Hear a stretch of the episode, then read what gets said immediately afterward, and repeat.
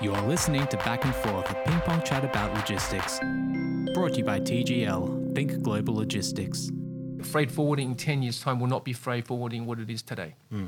It will be a lot of automation. Yeah. It will be, you know, I mean, AI, analytics, big data, blockchain. That is going to be the future of our industry. So a lot of the current tasks that we have in terms of employing, when we employ an operations person or a cartage person, or they'll be non-existent anymore. Mm. Right, mm. you've got you- so you have automated trucks. You've got autom- they're going to do automated ships. They've got mm. uh, the automated terminals already Yeah. operating out of China and even Barcelona. The whole terminal is all Yeah. automated Yeah. soon everything is going to be systems talking to systems. So the industry as a freight forwarder, which is traditionally right now, even you look at it, my company right now, we are pushing forward with tech. But right now, if you look at it today, at this moment, we are still essentially glorified data entry people here. right? If- That's what they're doing. So we're trying to automate all that out. Um, so in time, what we're going to have, folks here will need to pivot into essentially become system resellers. Not system resellers in some way, but, but more so as guiding the users, our the, you know our customers on how to leverage our system or how to use the system, hmm. and then to be essentially the full control tower, looking at the system and do exception management. Mm-hmm. But even then, given enough time, AI will take over that. Yeah. You know, so it is a bleak picture, but that side of conversation that's going to happen to any industry, not Sure. not not just unique to our industry. Yeah. For us, you know, it has to be tech, hmm. And over and above developing tech, it has to be slowly, slowly getting the mentality of our people to switch from what they're doing into the tech world. And that it means simply including them in any of the tech development conversations hmm. so that the people at the front line understands. Hmm. Because you can't go and yeah, you keep on doing what you're doing, let us develop a system, and then somehow at the end of it, we're gonna come together and everybody's gonna get it. Hmm. Good luck. It's not going to happen. Hmm. So what we have here is we have a collaborative experience between our folks on the front lines and our tech folks and the leadership. Hmm. Then we all come together and make sure it's a collaborative experience so that we actually understand what the hell we're creating hmm. and making sure it's always in touch with what we are creating for our customers and how we save our time in the back office on the back end. So I've got a question for you. That's, I suppose, what you the picture you painted there creates, I suppose, threats and opportunities. Yes. Um, just say we do get to the stage where you know you can get the AI and you can get a whole lot of automation and all the rest of it. Do you see the role of a freight forwarder into the future, or do you see, or because the one thing you don't have is the ships or the aircraft. Um, now, the shipping lines and the airlines can buy all that mm. technology that mm, you've said. Mm, where do where do you see the freight forwarder role? Oh, You're asking great questions, Paul. well, the thing is, you see, it is my personal opinion mm. from the years I've been as a freight forwarder. The truest essence of a freight forwarder, mm. according to La Chang's dictionary, mm-hmm. is one who knows how to leverage assets, be it mm-hmm. your own or external. Mm-hmm. The shipping lines got the ships. Mm. They've tried to dabble in freight forwarding. They've failed miserably over the years. You know, they tried to offer the trucking service. Um, um, uh, in, I mean, in Australia a few times now, tr- where they want to include the trucking end. But they don't capture the fact that there is dehi. They don't capture that there is something's going to go wrong, right? They just think it's just going to happen smoothly. That's in a utopian world, which is unrealistic. So the freight forwarder's value has always been who is best right now in any part of what we do Mm-hmm. and then we leverage on that. Mm-hmm. That is the legwork of the freight forward, and that is what I feel is the essence of a freight forwarder. Mm. You shouldn't need to have one warehouse or two warehouses or ten warehouses. Someone always said to me, I recall many years, you know, because I've always believed a non-asset model in terms of when it comes to freight forwarding or logistics, mm. right? I mean, you know, my background, C.H. Robinson, they're the largest non-asset based freight forwarder Yeah. in the world. Mm. And that is like, you know, what some guy will say to me, oh, but you don't, you, but you guys don't have your own warehouse. You guys don't mm. have your own truck. Mm. And I say, okay, well, if I got 10 trucks, what type of forwarder does that make me? Compared to the guy with the one truck and a 100 truck. How long's a piece of string? Where do we draw the line? Yeah. You know what I mean? Like, Yeah. th- there's enough supply out there Yeah. when it comes to these fixed assets. So, the freight forwarder role right now has always been leveraging the best out there because our customer relies on us for the best out there. Otherwise, they can go direct to the shipping lines. Yeah. They can go direct to the truckers, right? So why we exist continues to be the freight forwarder needs to know within the industry who is the best relevant to the customer you're serving. That is today. Tomorrow is a lot more interesting um, um, um, outlook. It's like the work that we're currently doing will no longer exist. Yeah. If you look at the true essence of logistics from a military sense, it's about going to places without an established point or distribution channel. Hmm. You literally got to recreate that distribution channel to make sure it's the most efficient so you can get the supply to the frontline hmm. troops. Hmm. Modern day logistics guy, you can have a lot of lo- you know guys come and go. I'm a, logi- a, a logistics professional. Hmm. Well, yes, yes, you are right in the current sense, but all the ports you're dealing out of, it's already established. Hmm. Like for say Shanghai Sydney, hmm. it's still going to be Shanghai Sydney. You know all the shipping lines. There's five shipping lines. What what value are you bringing to the picture? So compared to the old world logistics to logistics now, it's it's everything's discovered. There's no more value for that logistics professional anymore because anybody can go and do that. So of course there are subtle nuances now with this COVID um, um, um, disruptions. So you've got to know, keep your ears on the ground. Okay, how are you going to get that space from there, and you know how to get that extra dollar saving there. But that we're really talking peanuts here. Hmm. It doesn't. It strips away at the core of what it is to be a logistics professional. Hmm. So that has to shift, and what that will shift means that it will come with tech. Hmm. It will come with tech. Ultimately, we need to really become objective about what it is that we're trying to achieve here as a freight forwarder.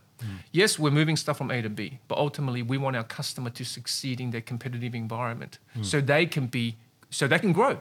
Yeah. If they grow, you grow. So we need to now start pulling our heads away from what we do that's already established. Right, mm. booking a container from Shanghai to Sydney is, i mm. i I mean, is exactly that. Yeah. We need to start pulling our heads into our customers' area now, mm. and really go into a consultative approach and say, hey, this is your product. These are your lanes. Do you have visibility to how your product is selling? And, we, and we're really focusing on the SMEs now.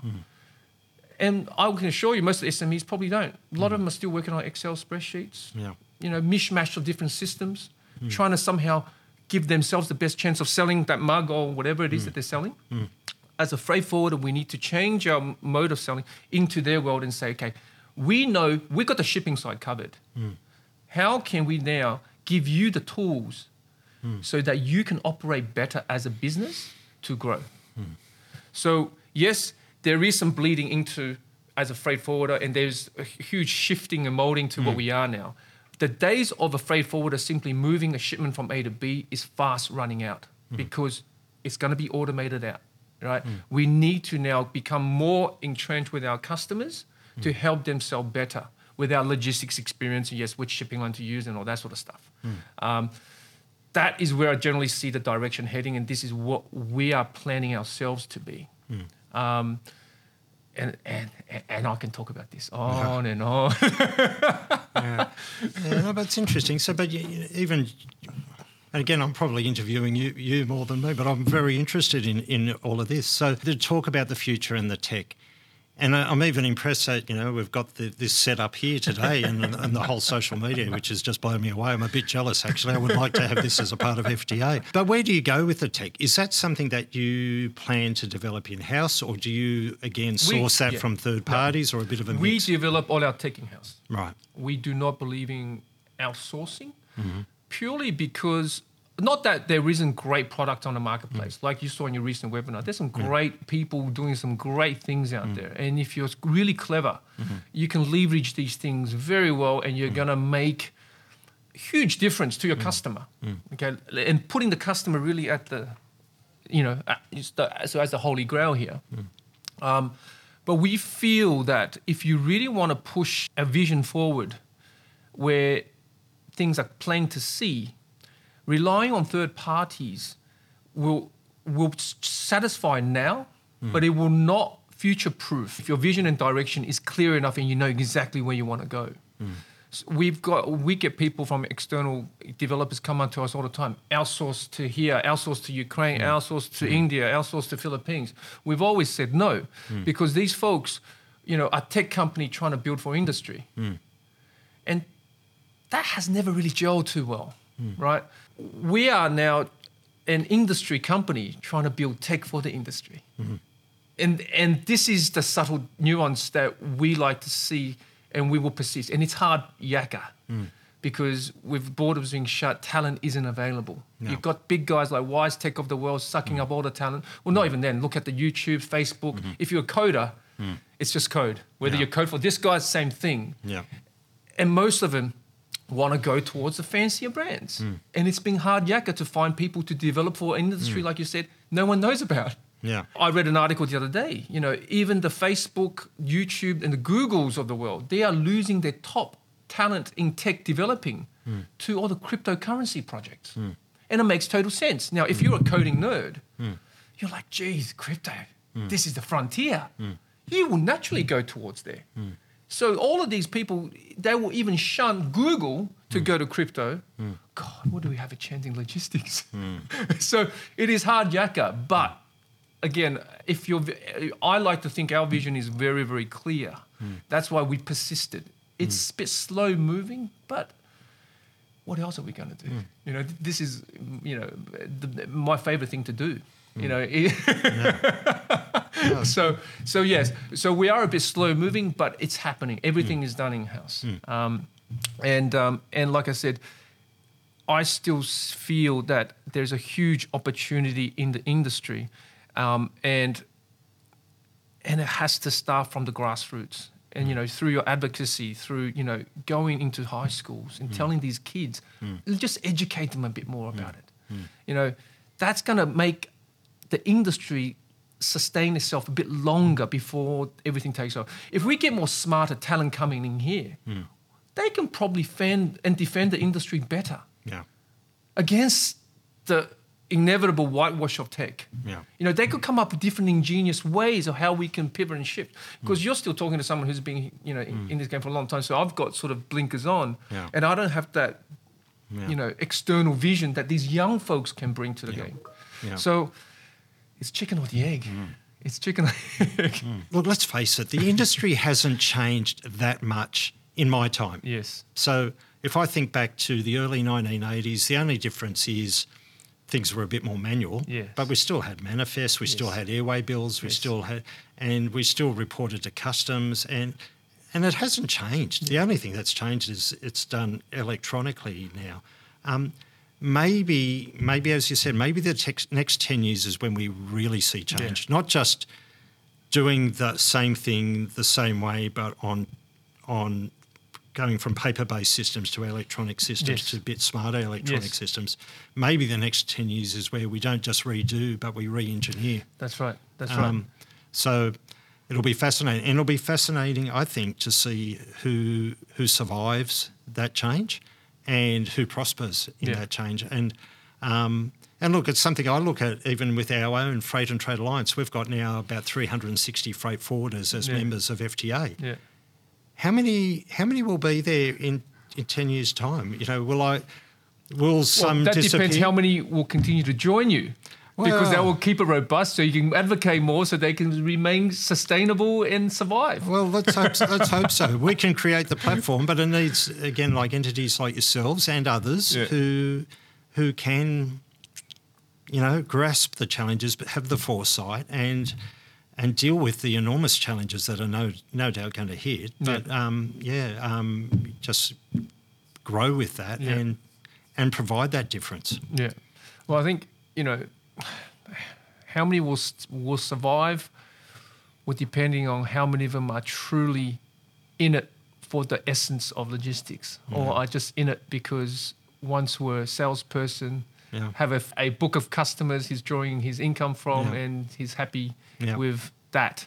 Um, versus the die-hard logistics, like you know, we we want to change the world. Yeah.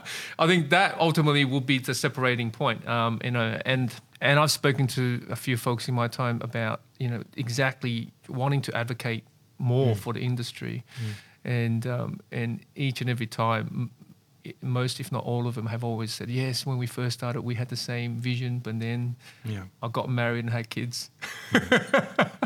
Well, that's your success. Uh, yeah, that's true. you're that's still true. you're still looking you're still looking for that perfect woman to come into your life.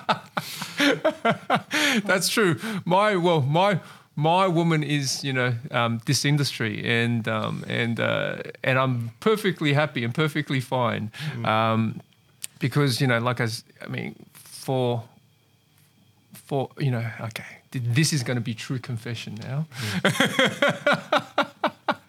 um, for probably 15 years of my career, I would dare say. I was a salesperson from dot one, mm. and, and and I sold large and small and controlled a significant amount of business. For 15 of those years, I didn't have a clue how anything worked. Mm-hmm. Mm. Not a single clue. Mm. My entire sales pitch wasn't based on any training. Was literally Frankenstein of a sales pitch from this company to that company and trying to mesh it mm. together. Mm.